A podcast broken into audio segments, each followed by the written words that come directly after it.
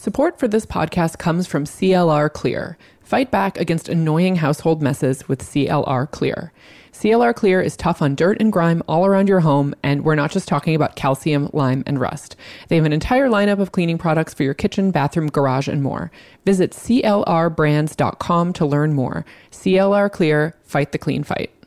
Eileen Fisher designs simple clothes to make your life easier. Timeless pieces in high quality materials that are responsibly sourced for less impact on the environment and more positive impact in the world. Visit eileenfisher.com and use offer code GIRLFRIEND to receive $25 off your $100 purchase.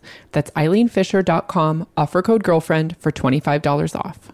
Welcome to Call Your Girlfriend. A podcast for long distance besties everywhere. I'm Aminatou Sow. And I'm Ann Friedman. On this week's agenda, Rachel Kaadzi Ghansah's feature on the making of terrorist Dylann Roof. This week in menstruation, fired for heavy periods at work, what the fuck? Plus, Zadie Smith against contouring, also what the fuck? And an interview with Nilofer Merchant, whose The Power of Onlyness we're loving, and why there will never be another Oprah.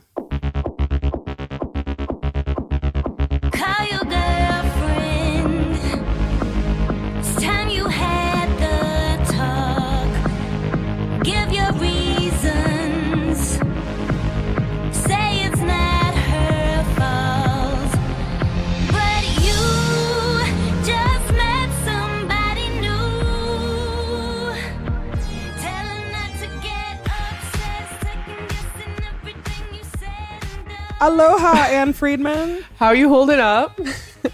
Oh my God. I am drowning in a pile of work. I was sick earlier. You know, like when you know that you're not being your best self? Like, I'm having one of those weeks. I mean, on this end, everything seems great. I know how much you do for yourself, for the culture, for the community. So, so so it's it's it's looking good over here. I am feeling unusually on it because I haven't been traveling lately, and I was like, wow, that's all it takes for me at this point to feel like I have it together. It's like taking one big thing out of the mix. I'm like, okay, yeah, I'm like not having it together. I went to a doctor's appointment like a week early. That's how not together my life is. And then the nurse threw me a lot of shade. She was like, "Oh, you always ten minutes late. So good. you showed up early." I was like, "Get out of my life."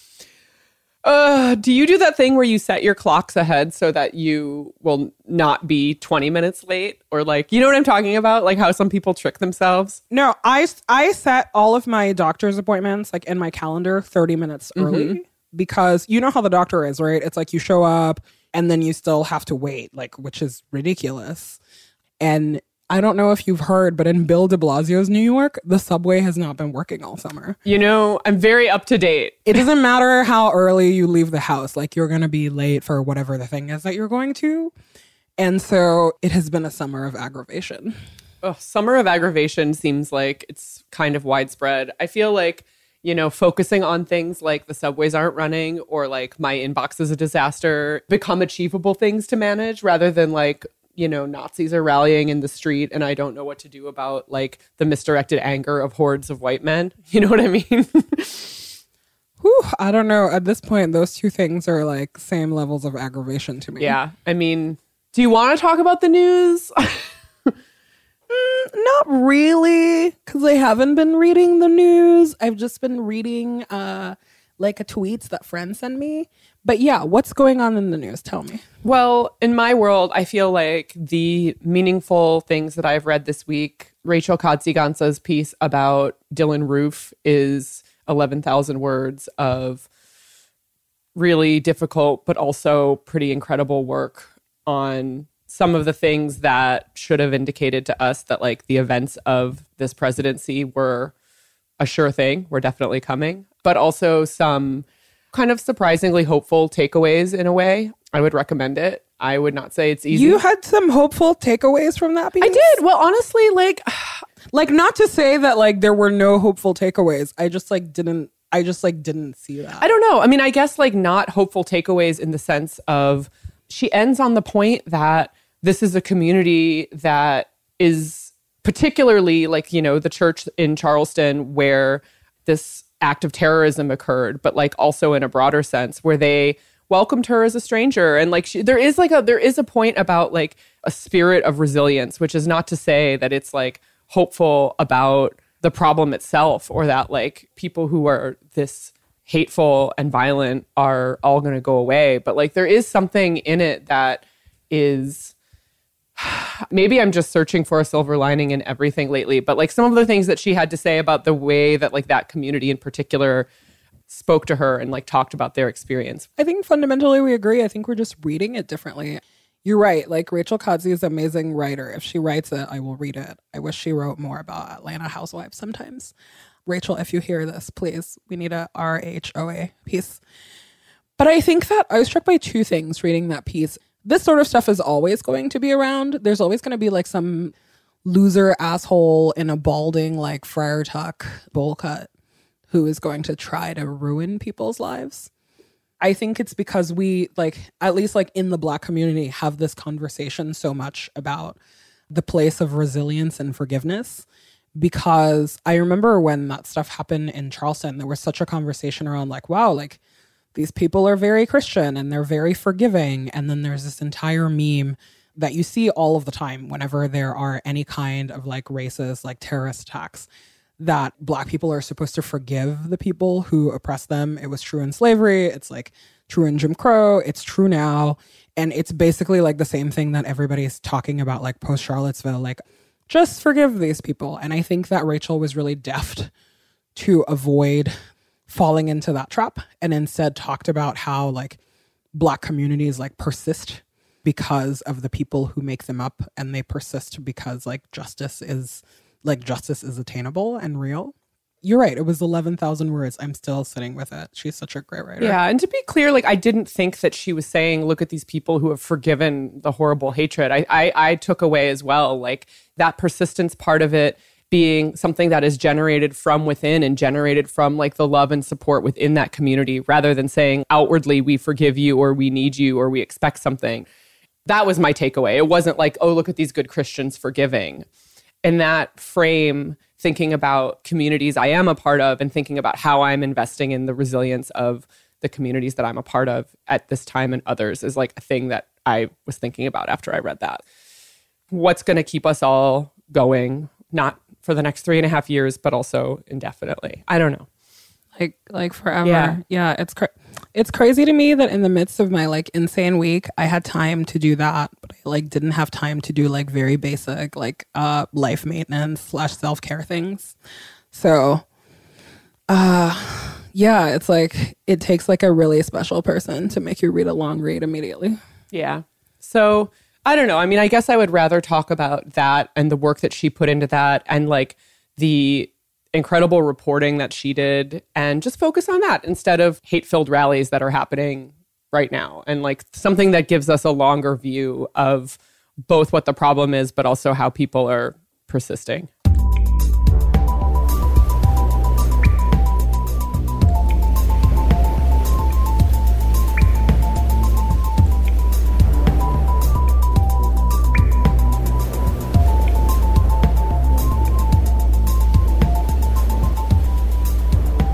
Well, you know, it's been a while since we've done it this week in menstruation. Do you want to talk about that? Yes. Actually, I read an article on glamour.com that had all of the classic signs of clickbait. Here's the headline Woman sues former employer for firing her over a heavy period. Whoa. I was like, what's going on? Did a deep dive, like no shade to glamour.com. They had all the details. So this woman, Alicia Coleman, is a 911 call taker. She's suing her former employer that's a, like a job training and employment agency for people with disabilities. It's called the Bobby Dodd Institute because they fired her for like period leaks that she had at work. Wait, like in that she accidentally bled on a chair or something and then they fired her? Yeah. So she had an accident the first time and got sent up to HR and they like gave her disciplinary notice and told her that she'd be fired if she soiled another chair from here. Like, this is the language. She would be fired if she soiled, if she ever soiled another chair from sudden onset menstrual flow. Oh my God. And then the second time it happened, she was fired for failing to, and I quote, practice high standards of personal hygiene, and maintain a clean, neat appearance while on duty. Oh, So this is so insane because like raise your hand if you have soiled a piece of furniture at work. I mean, like I am I am imagining many hands raised.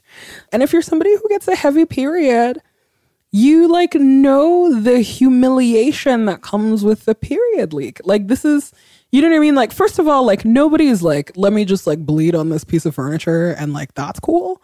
Imagine like sitting at a desk job where you have to take phone calls and you can't like at your leisure go to the bathroom all the time. And even if you could, like whatever, you have like chunked out on the chair. And that is a reason to fire you. Ugh. I mean, like, honestly, this is one of the things that like is baffling to me because I'm like, aren't there people in HR or in leadership positions at this company who have gotten a period before? Like, that's what blows my mind. I'm like, how do you not understand that this is just a thing that happens? It doesn't matter, Ann. Like, if anything, I would wager that women actually are bigger perpetrators of period stigma because of the like internalized shame that they feel. Whoa. please. Like your man boss doesn't know that you're bleeding. They're like fucking idiots. So her case, this woman, Alicia Coleman's case, is being taken up by the ACLU. They are arguing that Coleman's termination violates Title VII, which outlaws workplace discrimination based on pregnancy, childbirth, and related medical conditions. Which is like kind of, you know, like that's kind of novel. That's like a trick you would see on a like TV show about uh, lawyers. I'm glad that it's happening in real life. This it's like both ridiculous but also terrifying. Who doesn't unexpectedly get their period at work? And the fact that you can be fired for that instead of accommodated. You don't know. People like bleed like that for many reasons. I believe that in this woman's case, they were claiming that it was premenopause. Guess what? That's not a condition that's protected by discrimination under the law. so it's just, you know, like it seems like clickbait. It seems like a little too crazy. Like a thing that I would have never thought about. Like I would have never. I would have never thought about that. And like, here's the truth. If you have worked with me, I have definitely bled on a piece of furniture at our workplace. This is crazy. Yeah. Honestly, when you started talking about this, I assumed it was something where there was an employee suing because she was subject to mocking from coworkers or judgment from coworkers. Like honestly, did it did not occur to me that you could be fired for something like this. Fired. I mean, it's No, they're literally like this $70 chair that we got from the chair depot or whatever is more important than a medical condition that you have. Also, like people bleed, get over it. Like imagine you like get your period accidentally. It comes early, it comes late, or it like comes in hot. Like you just like you just don't know. Yeah. And the fact that that's like one more thing that you have to think about, like it's so ridiculous to me. I hope she wins. I hope this like stupid business gets shamed to no end. But more than anything, I really hope that it's a thing that like more workplaces talk about because I cannot believe that this is possible that you can get fired for like getting your period on piece of furniture. Yeah. I mean, also tangentially related, but this is this is adding to my desire to make a pre or perimenopause episode of this show because I was talking to a friend who is having some like pretty intense perimenopause symptoms recently and then like reading that this woman's heavy and unpredictable periods were a premenopause related thing. I'm like, we really need to get on that. I'm adding it to the to do list. So if you have a pre or perimenopause story, please send us an email and put it gonna do it gonna gonna talk about this in a way that is constructive and interesting as opposed to getting fired for a little bit of accidental free bleeding I know, but also like couching the bleeding in like standards of personal hygiene. Oh, God, My I know. It's like even on this show, we like make fun of like menstrual feminism or whatever, like talking about your period all the time, blah blah blah. But the fact that like you still have people that think that it means that you're dirty because you have a period is like why it's necessary. right completely This is why. yeah meanwhile like like every person with a penis in that office is probably coming back to work after not washing their hands and like that is not framed as a hygiene issue it's shocking Oh my god, this is this is why I work. From I mean, home. statistically Like, speaking- I can't even. statistically speaking Oh my god. Good job to this lady. Good job to the ACLU when they're not defending Nazis with my money.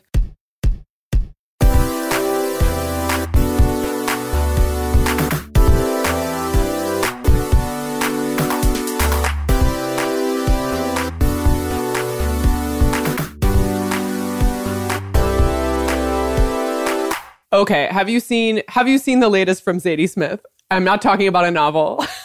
No, but like Zadie has been like acting out this summer. It's been crazy. Yeah, so the latest thing is that she is not into contouring.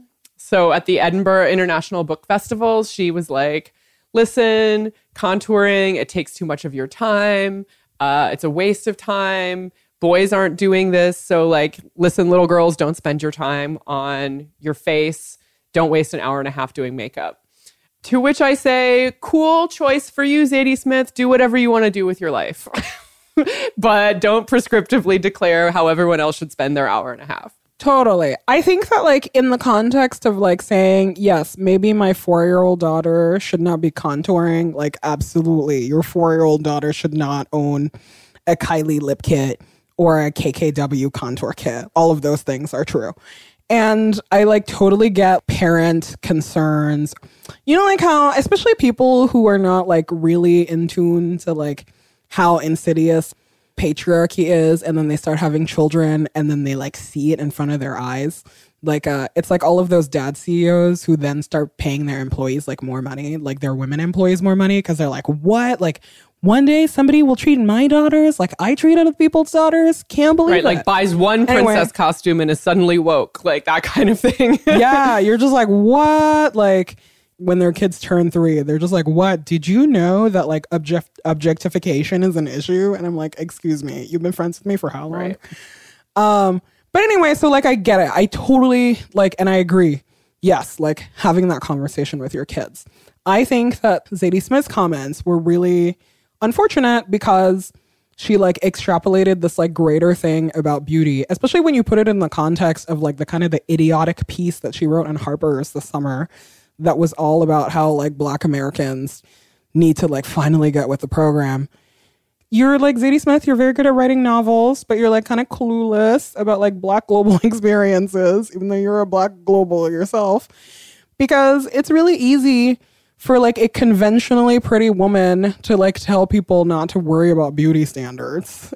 There are reasons beyond objectification and whatever and like capitalism that people participate in beauty it like I don't know. It just like seemed very clueless coming from her who was like wearing a turban and like definitely had her eyebrows done and like definitely had like flawless skin complexion to be like, "Oh yeah, like everybody's beautiful. You should like not wear makeup." yeah. It's like, "Lady, open your third eye. There is so much more happening here." Yeah, I mean, also just I, this is a, there's a whole strain I think of like like women criticizing particularly other women's choices under the guise of feminism where I get so annoyed. I'm just like just because you choose it doesn't mean it's like objectively the right feminist choice. Like just choose your choice.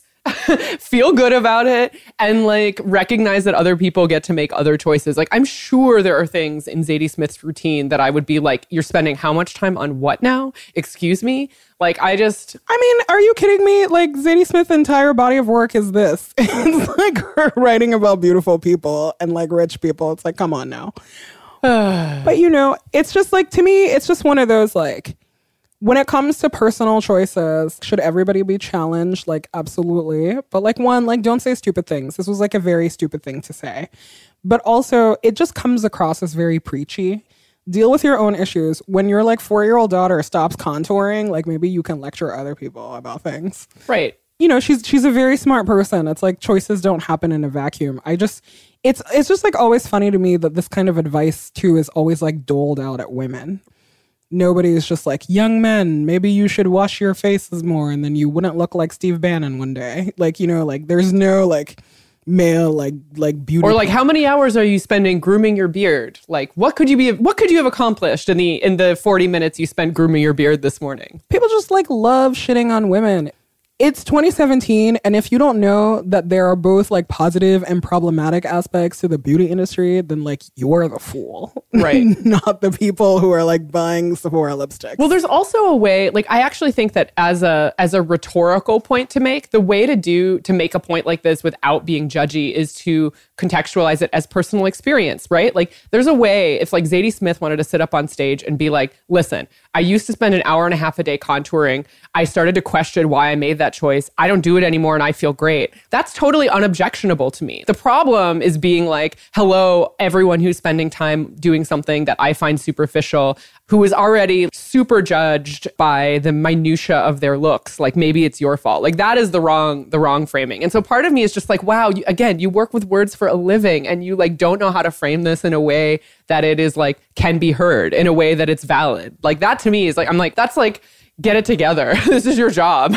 I know. And like don't frame it like using your kid as like some sort of like universal experience. Because also like when I hear this all the time, like from parents, I'm always like how are you raising children that are standing in front of the mirror for an hour every day? Like, and you refuse to take responsibility for it. Like, somehow they're like learning it on TV, they're learning it at other people's houses, but like, you have done nothing wrong. If we lived in a fair world, this would be just as easily an indictment of your own parenting as it would be like other people's like problem. Right. Oof. Listen, I don't got no kids and I don't got no problems, so I'm gonna be fine. Do you own a contouring kit? No, but I'm thinking about ordering the KKW ones because they're on sale and because I like just want to have it. It's like I've watched so many YouTube reviews and you know I don't know actually how to contour. Oh my god, it's it's it is a thing of mystery to me. It's like it's it's like when people attempt like extreme baking or like extreme feats of like physical strength. I'm like contouring a mystery. Like what? Oh, I thought you meant like makeup baking. Wait, and I was what? just like, wow, you like already know about baking and you telling me you don't know how to contour? That's uh, the next Wait, question. what is makeup baking? I don't even Oh my God. So, like, I have a passing knowledge of what contouring is. Baking, I have no idea. I like watch the videos all the time. I still don't get what it like ultimately achieves, but it is a makeup technique that people use, and I don't get it. All of this to me is just like it's a ploy to like make you buy a lot of makeup because like clearly I wear makeup and sometimes I even do it correctly and I only use like a third of what the videos recommend. Wow. Yeah, this is some advanced advanced makeup knowledge. I can't even believe that I was like accidentally mentioned a thing that is a deep deep like beauty Oh yeah, trick. I know. I was like, Ann, you're like so hip. You like know all the lingo. Ha. No, no, you meant like you meant like actually like no, as if. I mean, I was raised by a woman who has never owned a single item of makeup, and so I feel like I've been I've been starting from a deficit my whole life when it comes to any beauty product. So I'm definitely not here to teach anyone about about makeup.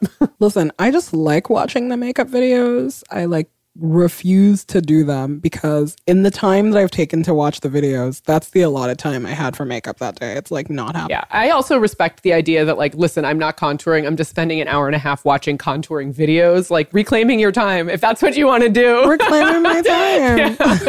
also, I'm just trying to get it. It's like no two people do it the same way, and it like all of it just seems like a waste of product to me. But I'm mesmerized. I just like, I like, I finally like get YouTube. It's like it's been so long, and now I have like things that I watch all the time, and I was like, okay. I get how this like I get where this part of my brain gets pleasure from. Thank you, YouTube. I love it.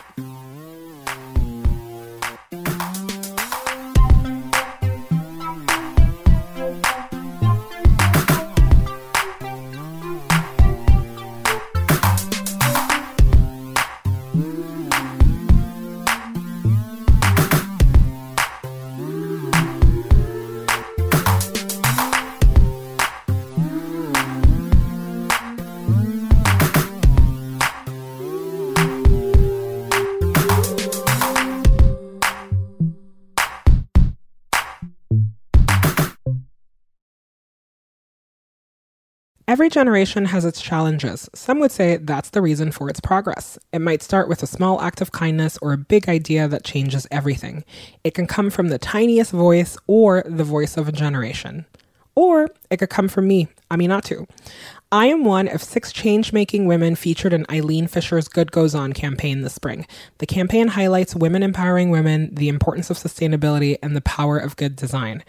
Eileen started in 1984 with the idea that simple clothes can make life easier. And after spending a day on set wearing a super comfortable, ultra chic jumpsuit, I think she's really on to something. As a company, Eileen Fisher believes doing well by doing good, and that's reflected in the way their clothes are made. Timeless styles and quality materials that are responsibly sourced for less impact on the environment and a more positive impact on the world. It was a real honor to be featured in this campaign and meet the other women making a difference in their community. I've been a longtime Eileen Fisher fan, so this was a dream come true for me. You can visit eileenfisher.com and use the offer code GIRLFRIEND to receive $25 off of your $100 purchase. That's eileenfisher.com, offer code GIRLFRIEND for $25 off.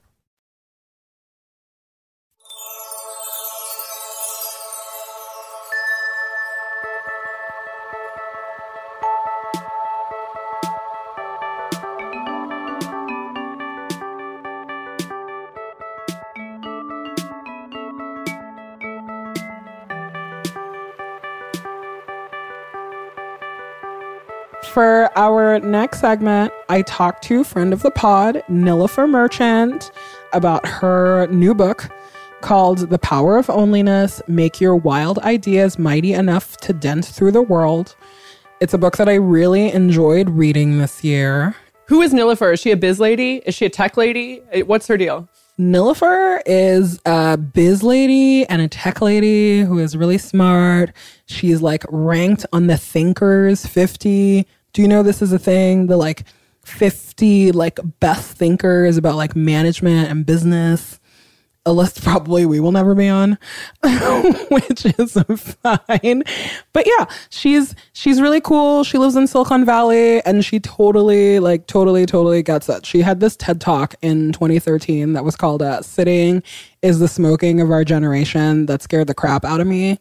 And uh, that's when I started doing. Do you remember this phase of my life when like all of my meetings were walking meetings? Yes, I do. It was like, you know what? That was like a like deep tech period of your life. I feel like the walking meeting is something I associate with like tech people.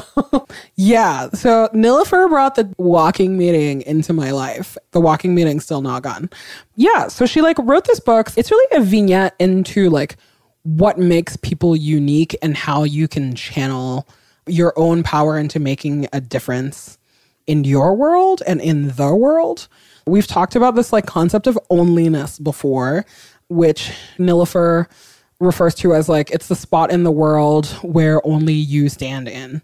It's about your own distinct history and your own experiences and your visions and your hope. It's a really fun book. And uh, here's my conversation with her.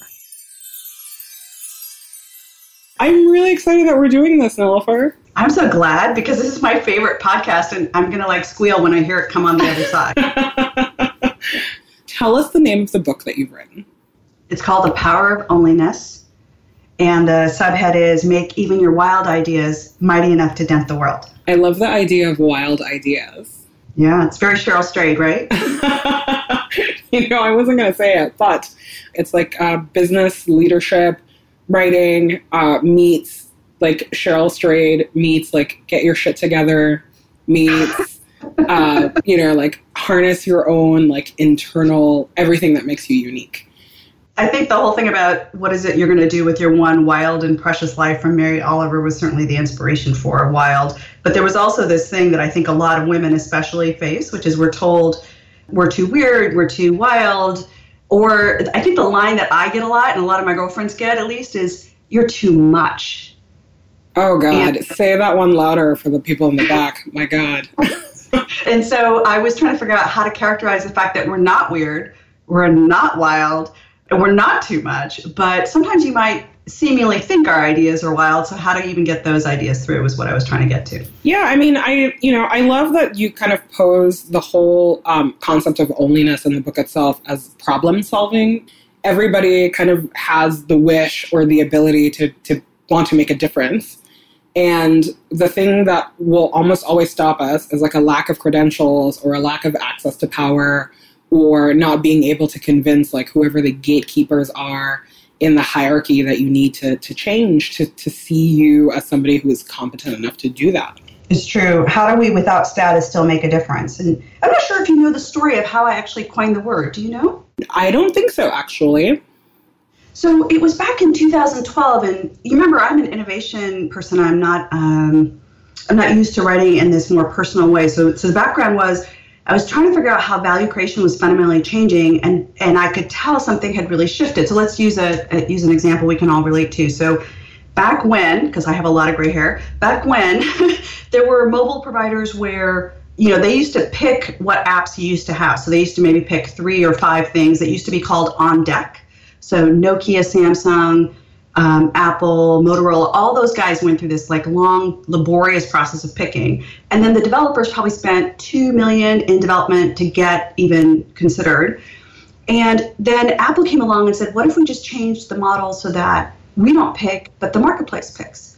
And you went from having, as a consumer, three to five choices to having literally thousands. As a company, you went from having to actually control everything to letting the process be much more co-creative and then the most fundamental shift was that it seemed like ideas from seemingly nowhere could actually have a shot. And I was trying to figure out what is that? Because that seems like the tectonic shift of innovation where ideas coming from any place in the world. And so I came up with that spot in the world only you stand in. Mm-hmm. So, onlyness is this notion of connecting individual ideas that can come from any one of us into ways that can actually create scale because now you can find the ways in which other people care about the same thing and actually make that idea big enough to dent the world. So that's the history of the the word. What I noticed though is I'd let I'd forgotten to address something, right? Which is I said, oh, this is how the world's going to change in terms of innovation, but then I hadn't actually addressed how. How would someone living out of their only actually make a difference? So that's where this book comes in. I love this. The other thing too, I think that you touch on like really early on is learning how to know and to like evaluate your own value. And I think that that's something that you've really helped me see for myself. But I think that in the book you just lay out such a like like a thorough case for it of like finding your worth in yourself as opposed to all of the signals that society and everybody else is throwing at you. Why are you so passionate about this? Well, I, I mean, I think like a lot of us, I've been lived, I've lived my life through a series of stereotypes. So, as an example, I was raised a Islamic girl, raised in India and then and in America, raised to actually have an arranged marriage. So my identity and, and the worth that I had to the world was to be able to marry well.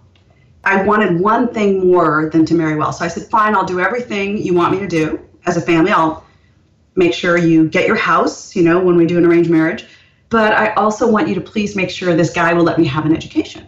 He was a pretty wealthy guy, the guy they were doing this marriage to. And and I was pretty sure he was going to be totally cool with it. And they were like, no, we can't afford to ask because we want the house. So we negotiated for the house, but we can't afford to ask for your education.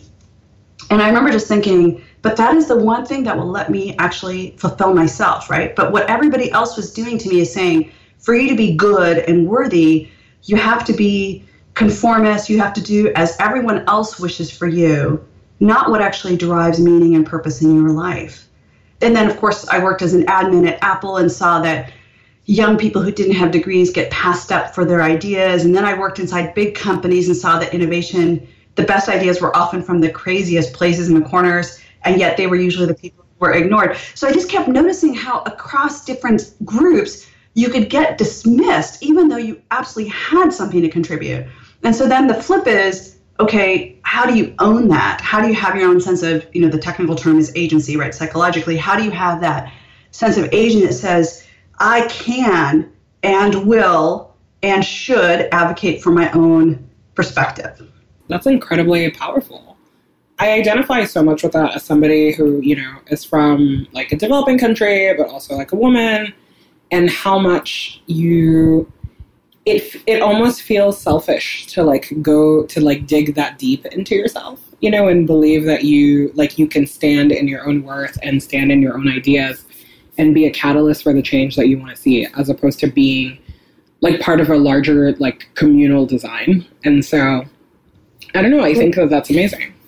One of the interesting pieces of research i found in the in the process of writing the book was but this is not something that just women or people of color or young people or you know all the stereotype kind of groups that are the people who are typically not seen.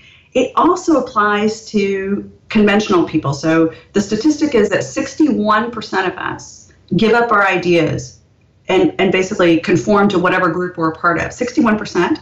And so then I click down on that data, and it turns out that straight white men, 45% specifically, actually do the same thing. So the examples were a young man who wore glasses in order to look more experienced, or the guy who wouldn't admit that he wanted to stay home with his newborn because he thought that would make him look wrong to his colleagues, like they weren't professionally minded or whatever. And so there's a bunch of people who are basically trying to figure out how to fit into some archetype. 61% of us are trying to fit to an archetype so that we can actually be, you know, be at that table. and Right, because it feels like that is like it's a proven value that you Yeah. can just like be something that already exists.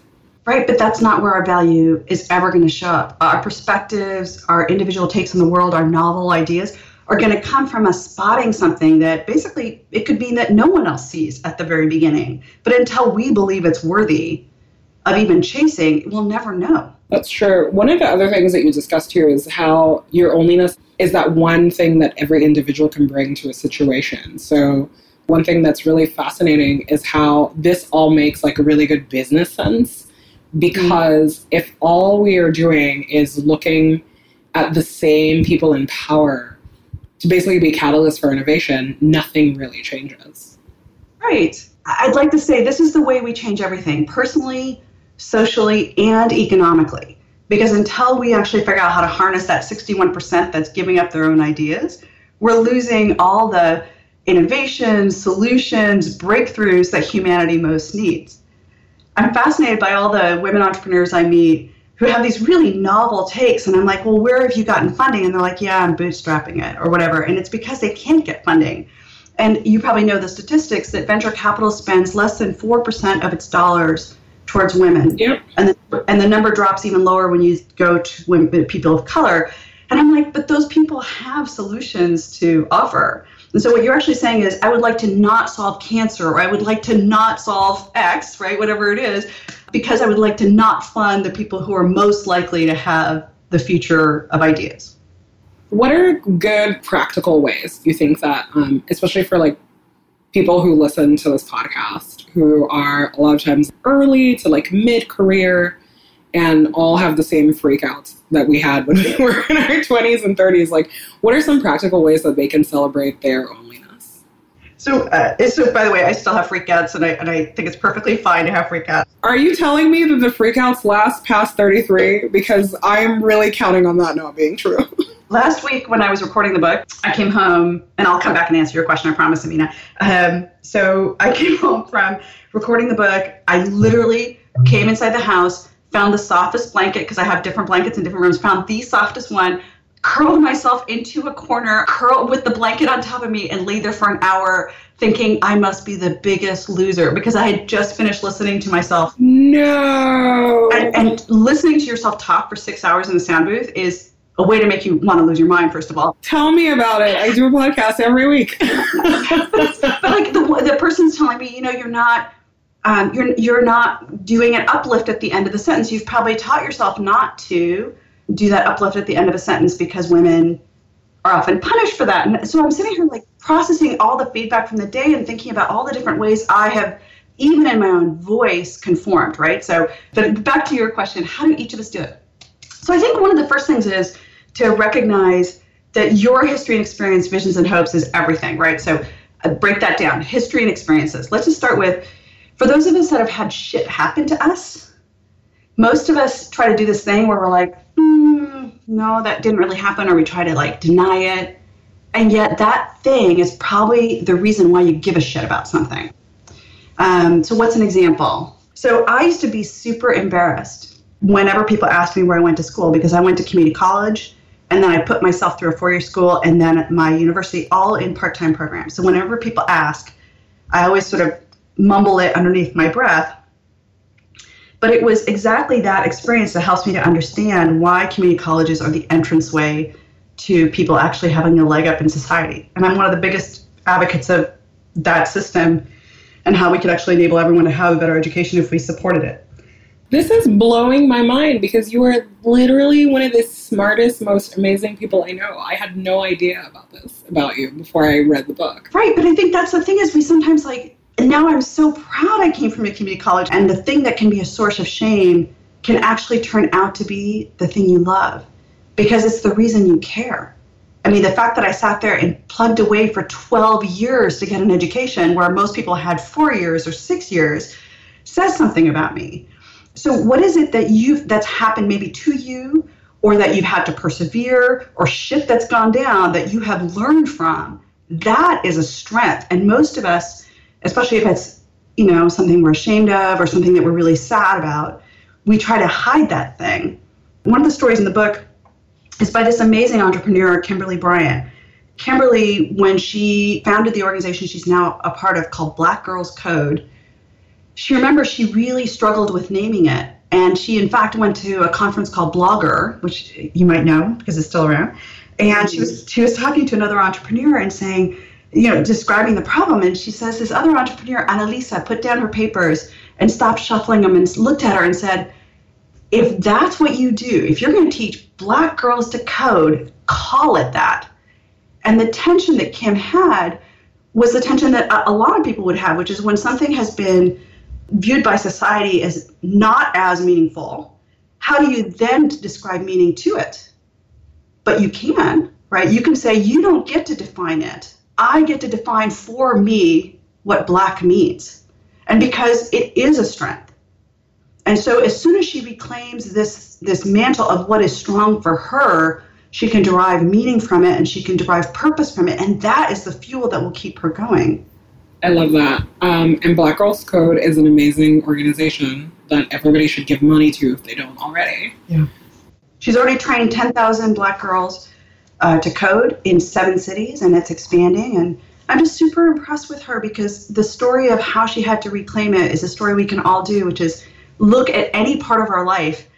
And if someone else has said for us that's not worthy, if we find it worthy, we can do that. We can make it worthy just by paying attention to it. So the way back to actually being able to change the status quo is to make sure you never feel separated and alone.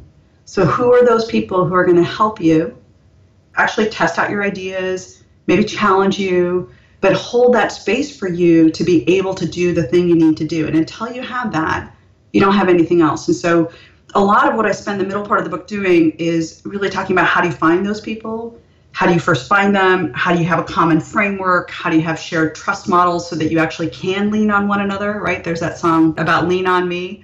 And uh, if you can't have anyone to lean on, you really can't go forward. And then the back half of the book, I talk about how do you then lead change without losing the individuality of the people who first started the effort in the first place. So I'm basically going through the arc from you to us to together and reminding you how to own and claim your worth, your ideas, your contributions, but then not having to give it up in that other process as you join with others and ultimately get shit done. Well, I hope that everybody will pick up a copy of The Power of Onlyness, Make Your Wild Ideas Mighty Enough to Dent the World. Like this is this is just the beginning of this conversation on like how do you like how do you like put your anchor down and you know and be the best person that you can be and like and make change for the communities that you live in. Yeah, if there's one change that I do hope happens here, it's that we stop looking outside of ourselves to understand what it is we have to contribute. Most of us are conditioned to do this comparative model. We're looking outside, you know, because that's where our eyes point, and uh, and we go, oh, how can I be more like Amina, or how can I be more like Ann Friedman, instead of going, what is it I distinctly can bring to this game of life, and then bring it. Seriously, we have we have all of the tools. You have all the power.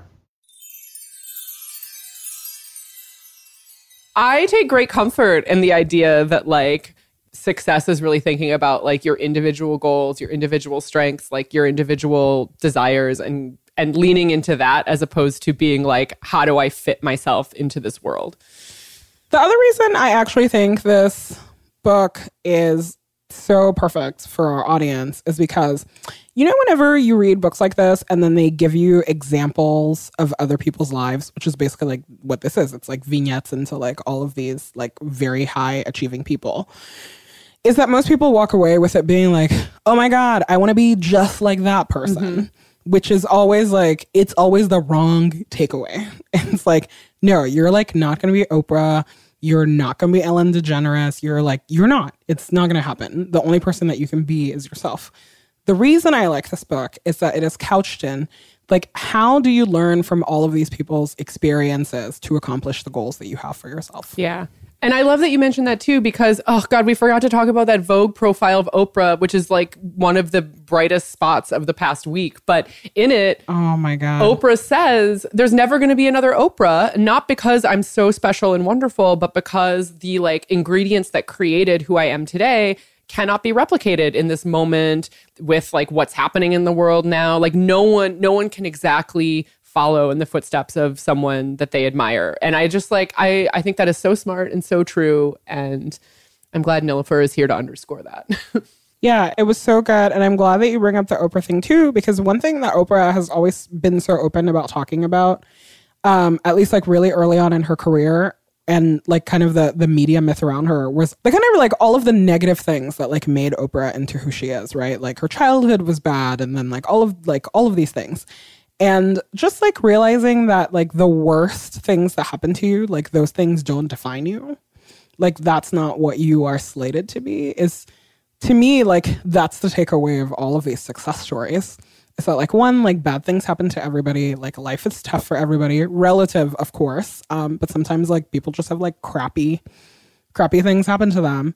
And like that, those things don't have to be the defining moments of your life. And in fact, like if you can find it in yourself to be like resilient and to like um and to harness all of that it then like informs the like empathy like that you have with the world and i think that that's really powerful Right. Yeah. And acknowledging that, like, what makes you different, both in terms of like what's been hard for you, but also like what you're uniquely good at and all this other stuff, and the timing in which you exist and the people you've been lucky enough to meet randomly. Like, all of that adds up to who you are and what you're doing. I always try to stress that if like any like baby journos are like, I want to do what you do, it's like, sorry, not possible. Like, it's like gonna look very different. you're like i'm like standing literally right here in my own moment Yeah, exactly. Like, I'm sorry, were you born in Dubuque, Iowa in 1982? Did you graduate college exactly the year I did? Did you make every choice that I made? No. Well, it's not possible then. Like, make your own choices, chart your own course. You and the world will be so much better for it. And also, really like trust the power of your own ideas. Like, something that is so soothing to me is that, like, so few ideas are new. Nobody's like inventing, like, I don't know, some sort of like revolutionary new thing. Just like trust your own gut, trust your own ideas, and bring your own ideas to fruition because that's probably the only thing that will ultimately make you happy Totally. and make you fulfilled. So, all of that to say, like, good luck to all of us. I feel like that's how we should sign off every week. Good luck to all of us. Like, Good luck to all of hope us. we'll still be know. here I'm next just week. like, listen, hope we'll still be here. Korea, like Korea, North Korea does not want us to podcast next week. So like, I maybe some of it is like getting older. Maybe some of it is that we're living in this like really bonkers time in history. But there's something like really soothing about knowing that you have a lot of tools. Ugh, great. All right. I'm going to use my tools and complete the rest of my work for the day now. I'm gonna use my tools to make lunch. Ugh. You the best. Gina's the best. and did you watch Khaled Snapchat? Which one? No, I didn't. I've been I've been not internet. Khaled flew for the first time in 10 years. Oh my god. he did it. He finally overcame his fear of flying. He's been talking about it for years. He did obviously Asahd made him do it, which was like great because Asahd is a wizard. But also like DJ Khaled like flew. I like almost cried. It was so beautiful. I'm not even kidding. I pictured his arms widespread and him just like flying like a bird when you said that. like, not in a plane. Yeah, it's like imagine how much money he has turned down because he's so afraid of flying. Like he's finally gonna be like Oprah rich now. right. They don't want you to fly. They don't want you to fly. He was like, I'm a lion. I gotta fly. It was like beautiful. Isn't that a griffin part- technically? The best part of it is that at the end, obviously, like at the end of the Snapchat, his like team used his own money to throw him a surprise party that was like the we did it party. I was like, this is too much. I'm so happy for Asahd. I'm happy for Khaled. I'm happy for all of us who will like get to see him in international locations now. You can find us many places on the internet on our website, callyourgirlfriend.com. Download it anywhere you listen to your favorite podcasts or on Apple Podcasts, where we would love it if you left us a review. You can tweet at us at callyrgf or email us callyrgf at gmail.com. You can also find us on Facebook, look that up yourself, or on Instagram at callyrgf. You can even leave us a short and sweet voicemail at 714 681 2943. That's 714 681 CYGF. Our theme song is by Robyn. All other music you heard today was composed by Carolyn Pennypacker Riggs. And this podcast is produced by the beautiful Gina Delvac. Okay, I'll see you on the internet. Bye, boo boo.